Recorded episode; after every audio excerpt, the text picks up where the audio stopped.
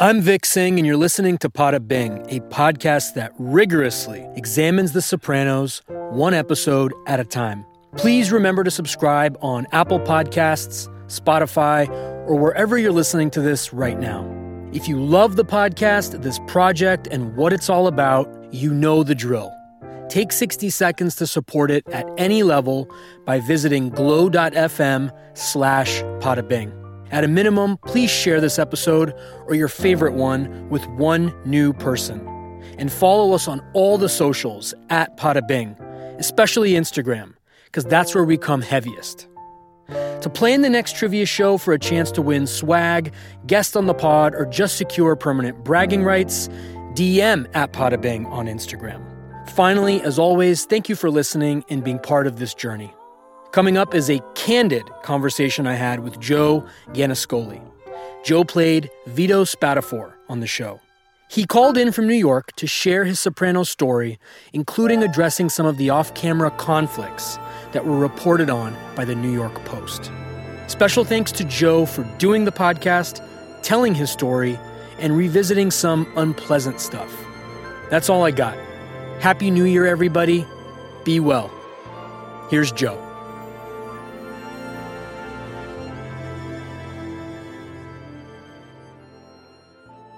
Joe, thank you so much for being a part of this. No problem. Great to be on. Thank you. Before acting, you were a professional chef. What was your signature dish? Hard to say. My cooking background is French. I worked in New Orleans for 4 years.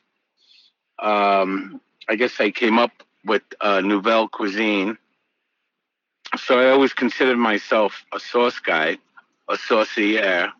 I wouldn't really have a particular dish. My cooking, well, of course, was when I had restaurants, it was French. I guess it was fusion. You know, I had some French influences, all different cuisines. I'm a student of different cuisines, but, Italian and French primarily. And I would say I just ordered this pasta, and it just came up. What is a rigatoni and garlic, olive oil, and onions with prosciutto, shiitake mushrooms, smoked mozzarella, and fresh arugula that I tossed with rigatoni. So everyone seemed to love that. Sounds incredible. Who was the most legendary patron you ever served? Good one. Legendary patron? Shit, I'd have to think about that. It's fine. Biggest culinary influence and why? I would say New Orleans cooking, because it was at the height of that Paul Prudhomme early 80s influence. And I happened to be there right at that time. I worked with a very renowned restaurant called Commander's Palace. So I would just say working for Ella Brennan would be the influence. How on top she was of the kitchen. You're obviously familiar with Anthony Bourdain. I had dinner with him. And I read Kitchen Confidential. I had dinner with him and actually I did option his first book, Bone in the Throat. Ah, can you vouch for Kitchen Confidential was my question. Yeah. I saw a lot of truths to that. As far as getting fish on a Friday, and then, eating it Monday,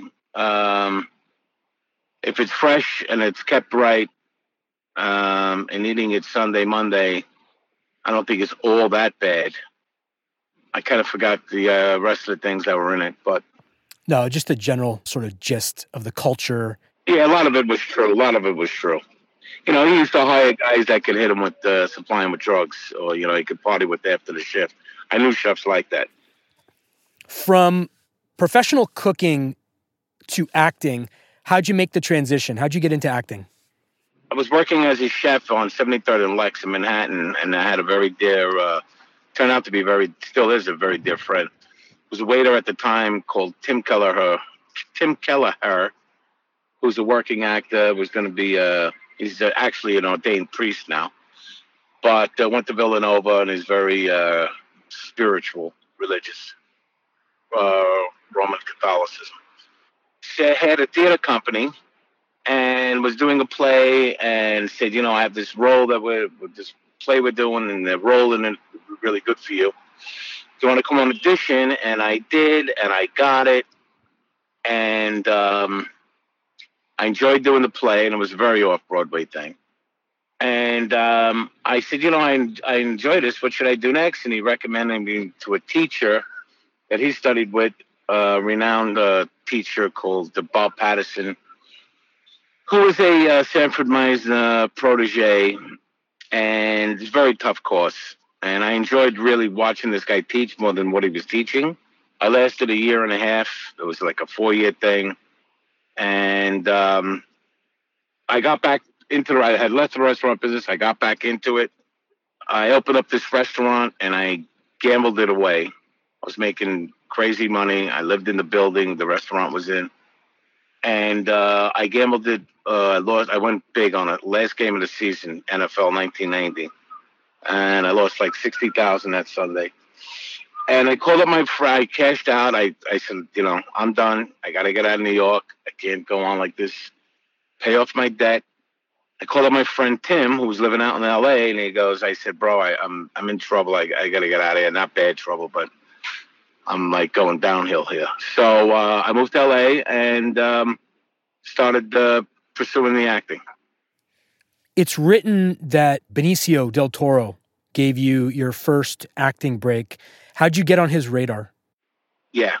So here's the deal with acting. This is why Brooklyn, you know, the hustle in me, the Brooklyn guy in me, you know, the old adage, you can't get work without an agent, you can't get an agent without work. So I was working in restaurants trying to, like, figure out how am I going to break into this business. And I got to do these one-act plays down in Los Angeles, which were really avant-garde fucking bullshit, you know, plays. But this young kid said, you know, he's starting an agency, and can I represent him? You want them to represent me?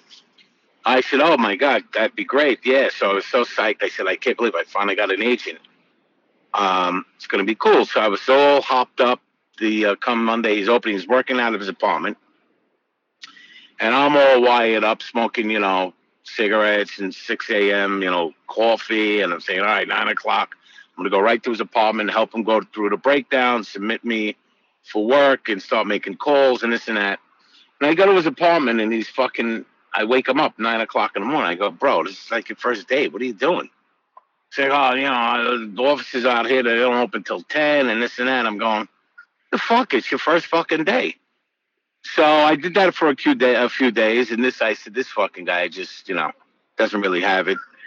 And I was driving him nuts, and he says, look, son, I'll call you when something happens. So what I started to do was I'd wake up at 5, and I'd go take the breakdowns that were lying in his front of his door.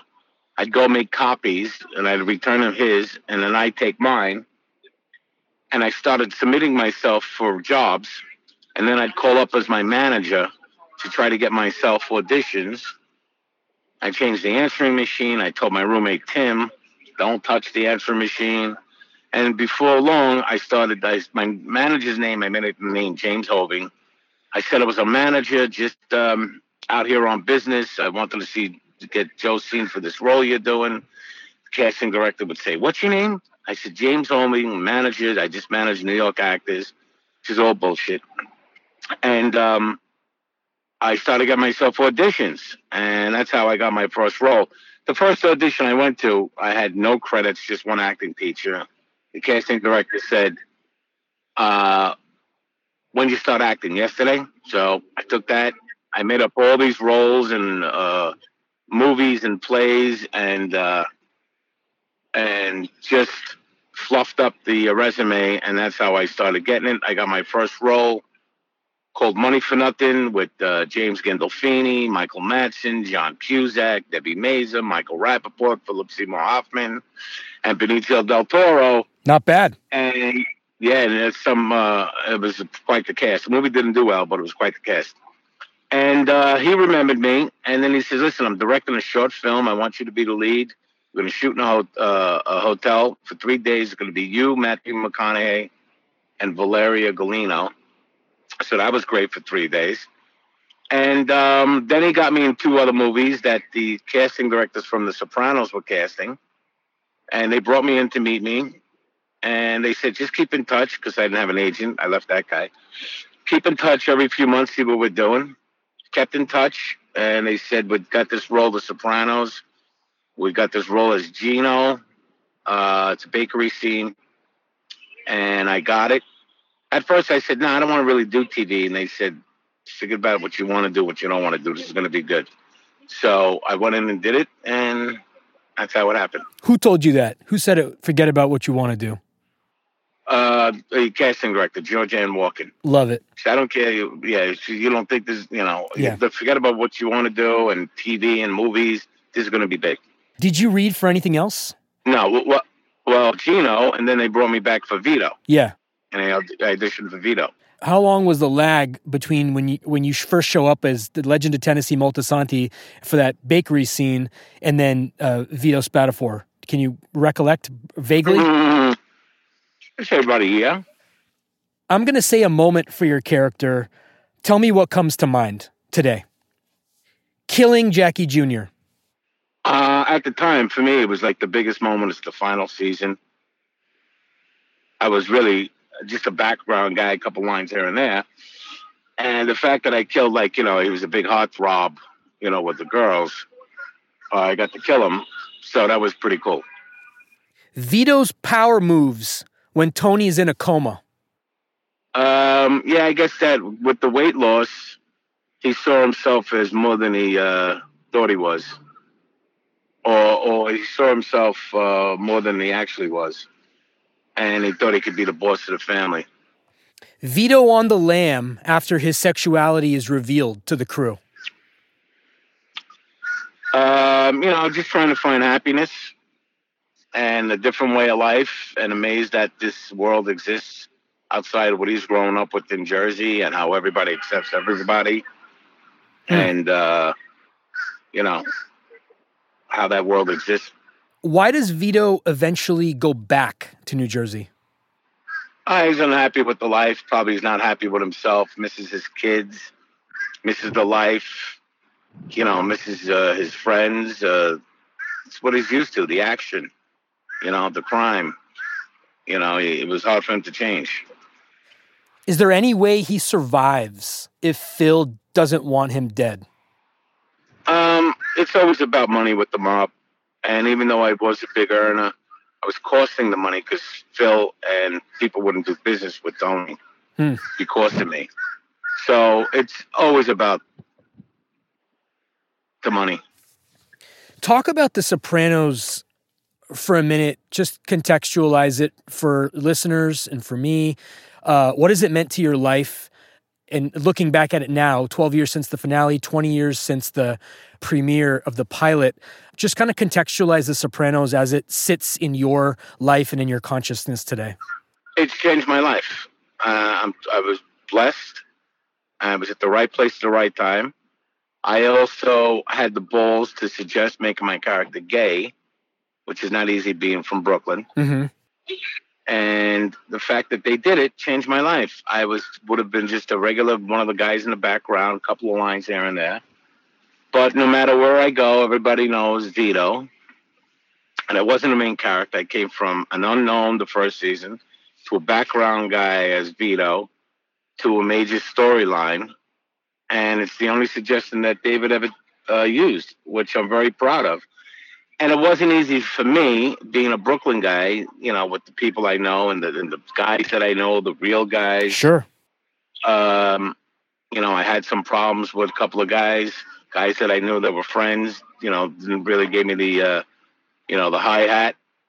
So it was kind of weird. But listen, I met my wife. It gave me an opportunity to buy a, you know, beautiful house in Long Island. I had a baby. I was, you know, smoking cigarettes in my my rent-controlled apartment in Bay Ridge. You know, gambling and, you know, overweight, out of shape. I didn't know I needed double hip replacement on the show until it was done. But it would have been a horrible existence. You know, I would have died in that apartment. Thanks for sharing that. You were in 39 episodes. Again, a very cool sort of like rags to riches, like you described it. You were a one-off character in an epic episode in season one, and then it translated into a major storyline in the final seasons of the series. 39 total episodes. I know this is asking you to go down memory lane. Tony Soprano legendarily says in the show, "Remember when is the lowest form of communication," but I appreciate you indulging this. What moments out of those 39 episodes and the days and weeks in between, what still stands out for you today? Well, how that whole Vito thing came about was during season three, I guess, at the card game with Davey Scatino, mm-hmm. David Proval, me, and I forgot who else was in the game. I cornered a writer, Robin Green, and you got to do it on the slide so nobody really sees. And I said, listen, I'm reading this book called Murder Machine, and in it's a gay mobster. It'd be interesting to portray. I'd be willing to do it. She said, really? I gave her the book. Nothing came about it. And then they killed this mobster in Jersey for being gay. And before we season started, they asked me the name of the book. And then right then and there, I knew that they were thinking about it. And then they had a line change in the middle of the season where they gave me a wife. And I said, uh-oh, something's big. And a little humorous thing is that we all had our moles in the show. And because we couldn't get the episodes or the scripts before, so we all... The crew got them before us. We all want to know who was going to die. You want to make sure you had a job. Sure. And so my guy didn't say, no, you're okay next episode. He says, oh, but I forgot to tell you, you're blowing a guy. And I went, what? They said, yeah, you're giving a fucking blowjob to a security guard. I went, get the fuck out. And I said, holy shit, one is they're going to do it, and two is it's not really what I had in mind. You know, I was on the wrong end of that blowjob. I thought maybe I get the blowjob and then I wind up fucking, you know, beating the guy up or something. You know, one of those in denial gay guys, self-hating. But I was grateful when I thought about it. And so when we went to the read-through, everybody's in front. They're all cracking jokes. And, you know, Sirico saying, you know, my friend Joe the cocksucker. Stevie Van Zandt saying, you know, they're going to give you a hard time in the neighborhood. And Jimmy took me aside and said, listen, if you're uncomfortable with this, we'll go talk to David, and you don't have to do it. I said, you know, not for nothing. I suggested it, and I'm going to trust them, their judgment, and I'm going to go ahead with it.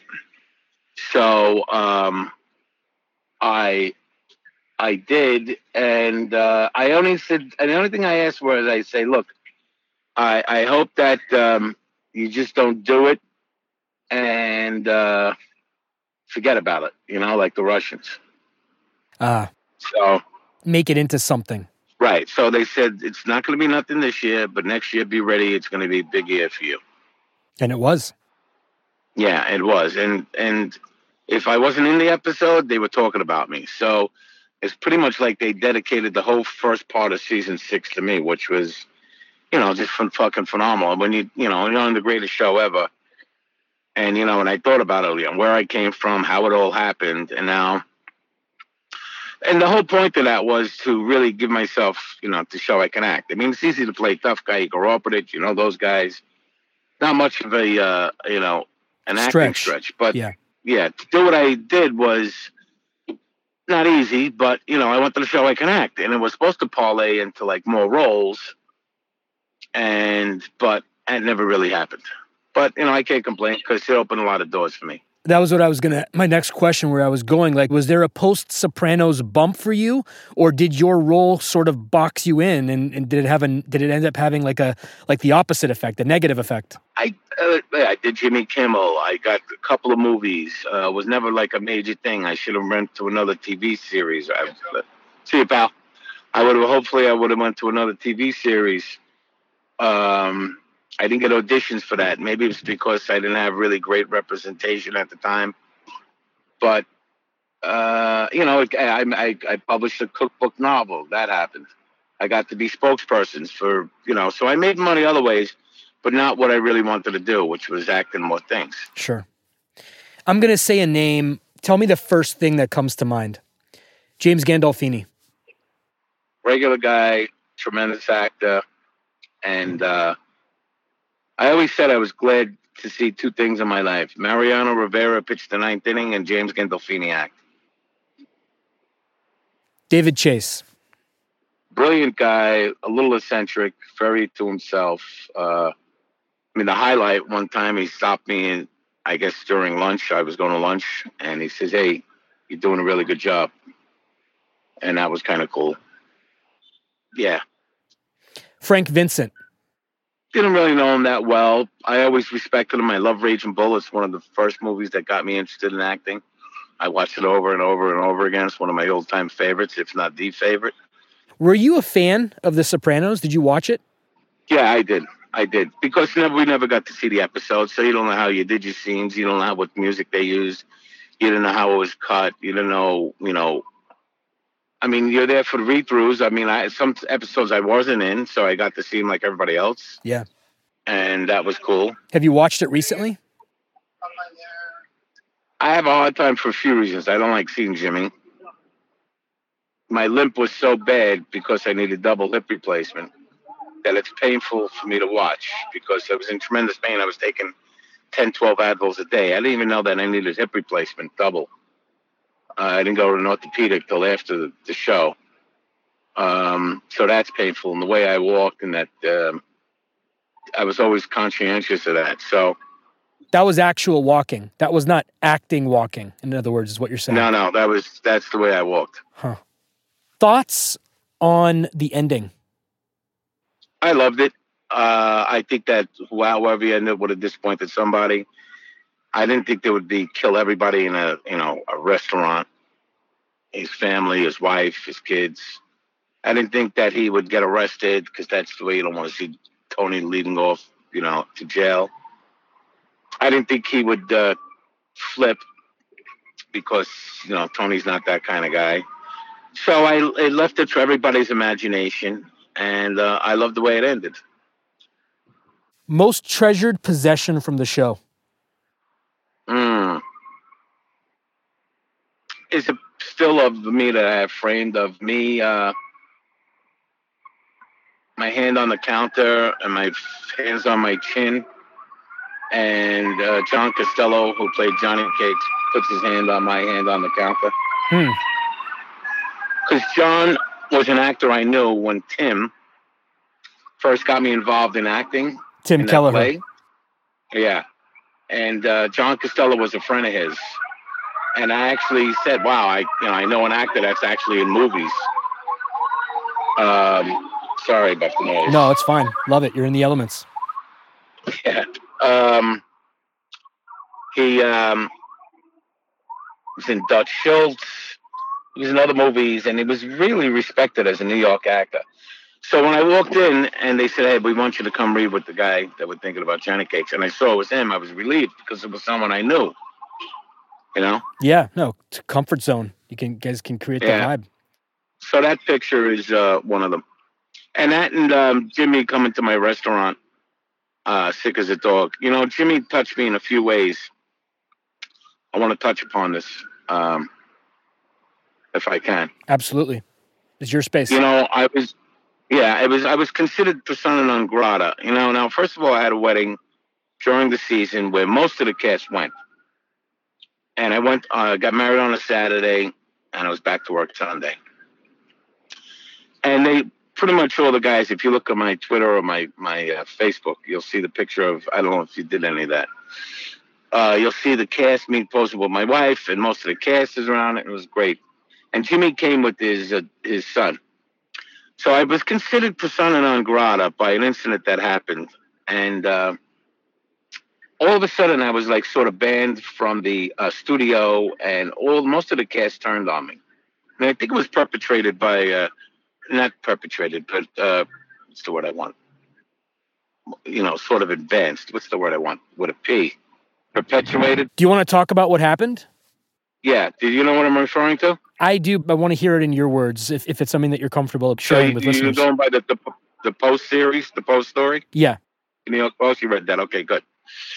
So, now the guy that was responsible for that story was the guy that I became friends with on the show. And we'd call each other a few times a week, and I helped him out, he helped me out, and we were like friends. And he was always the type of guy that always had really something snide to say about other cast members and stuff, sort of like poking fun at them, which I didn't really do. I tried to laugh like a nervous laugh. It was kind of awkward because, you know, I didn't want to hear that. You know, what's this guy doing? What's that? Did you see him do this? I heard he's doing that, you know. And the thing that was said about him is, like, he was the type of guy who had a big bowl of ice cream in front of him, but he looked at everybody else's. So I always thought that he helped us along. Now, when Jimmy passed, I had done a lot of interviews, and people know me because I had the novel out, book appearances. I was on a lot of interviews after I was killed because there was a season ending, and I killed, and everybody, you know, so everybody had my name. So when Jimmy passed, they all wanted a reaction from me. And I always started off by saying, look, I wasn't close to Jim, but he affected me in several different ways. He came to my restaurant when he heard everybody else was doing it to do an appearance and meet the fans. I do maybe one every 2 weeks, a different actor. Sick as a dog, rainy night, CNN was there, lying around the block. He sat down, took a picture with everybody, signed autographs. He said, do you want to do this scene with the security guard? We'll go talk to David. He came to my wedding and spoke. Well, he's a shy guy, you know. So those three things I'll always remember. So, the situation happened was that we were at the Emmys, and we were doing the line, walking the red carpet, and a woman says to me, reporter from USA Today, do you guys use the F word in the show? I said, I'm thinking to myself, I said, of course we do. You know, we're a mob show. She said, even Jimmy? I said, of course he does. We all do. We're a mob show. And that was it. That was that. The next day in the lobby, I get the fucking USA Today. And it was about, at the time, Grey's Anatomy, Isaiah Washington, and the white kid that was gay. He called him a fag, you know? And that was the F word. And I thought they were fucking referring to the word fuck. Hmm. Never in a million years did I think it was that. And never would I even, first of all, I'm portraying a gay guy. So why would I sort of mock myself? Second of all, why would I do that to Jim, who's been nothing but like, the greatest guy ever to me. And as far as talent-wise and treating me, why would I do that to knock him? And I went to him and I said, Jim, this is not really what happened. But you can't unring a bell. So I'd heard people protested in front of his house and this and that and other thing. And that didn't sit right with David and so on. And no one really came to me and said, Joe, why would you say that? How could you say that? I would have explained it. But I wanted Jimmy to know it, that that's what happened. So when he passed, the Post, and I like the Post, but the Post came out with a story saying it was doing this, you know, in his past and that in his past. And I'm saying, why the fuck would they print, you know, this guy had demons. We all had demons. I have demons, you know. Why would they print that when the guy has done so much for the American veteran, was a fucking icon worldwide? Why would they fucking knock him? So a guy on the cast was in the Post doing a story that the week about his fucking apartment or some shit. I'm saying, why don't you fucking call them out? So I called up the writer from the Post. I go, where the fuck do you get your balls big enough to write that about Jim and having his family fucking see that? And I fucking lashed into him. And I made it known. And I think I was on radio calling him out, too, for the Post. I said, what a bullshit story that is to fucking do that to a guy. And And nobody stuck up for him, especially the guy that was just in the Post trying to sell his apartment or some shit, which I was referring to this other actor. And he got in touch with the Post and fucking planted that whole story. And so many lies are in it. Like, I had a publicist, which I've never, ever even interviewed for a fucking publicist. Never even came close. Would never say that, I wasn't grandstanding. Jimmy was not a close friend. I led that off with every interview. This is the way he touched me. And I'll always remember him as a great actor, and it's a tremendous loss for just a regular guy that he is. And so I wanted to clarify that, and thanks for giving me the opportunity. Absolutely. Did you ever get to tell James personally what you meant?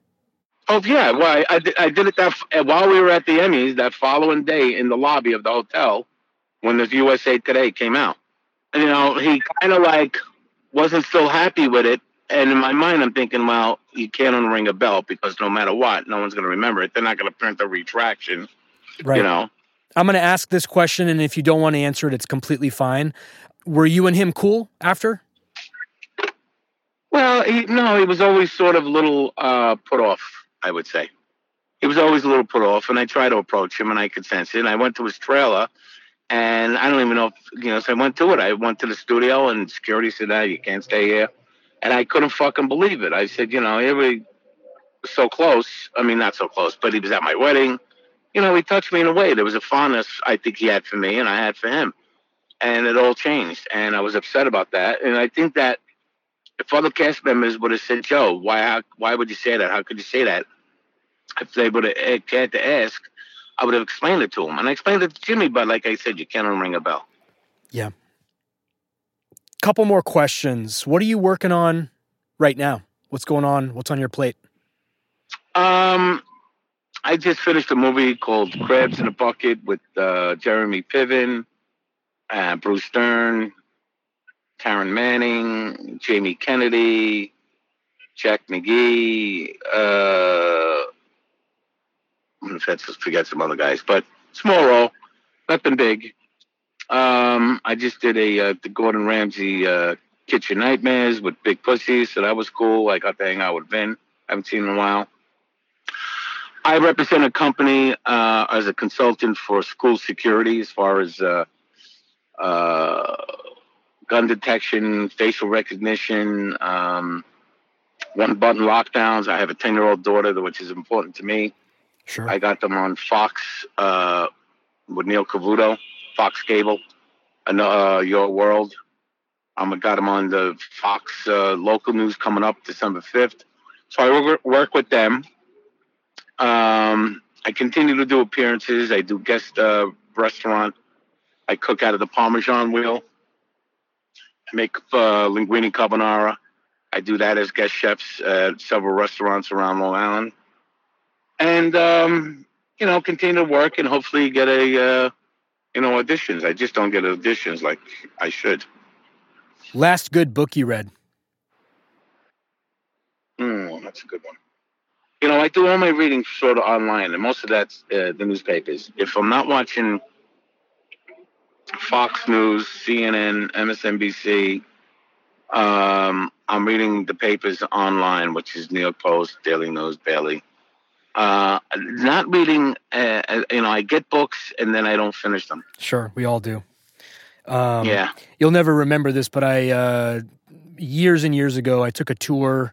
My cousins lived in New Jersey. I went to go visit them and they took me on this Sopranos, location tour and we ended up at some place and you pulled up, in a Crown Vic and you opened up the trunk and you came in, you took pictures with us and, here I am doing a podcast about the show, and it's I've talked to 83 people. You're number 84. Writers, actors, directors. Wait! You went out for a second. First of all, I never had a Crown Vic. It was either a Cadillac Eldorado. It was a Jeep.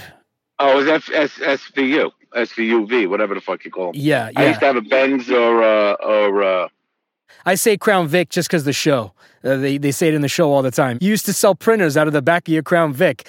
That's the analogy. Right. You come in, you pop the trunk, and there's all this merch there. It was a memory for me. I never in a million years thought I'd be doing this project. And then, like I said, speaking to all these various people that have been a part of the show. And I saw the people that you've interviewed, but you've really covered it. Yeah, I've covered it. I honestly, it started out as a really small thing, and then it just took a life form of its own, and it's been a pleasure every step of the way, and this one as well. So thank you so much for taking the time and sharing your story with me and with listeners. Well, no, thank you. I'm glad I had the opportunity. Of all the millions of interviews I've done, I've never really had the chance to tell my side.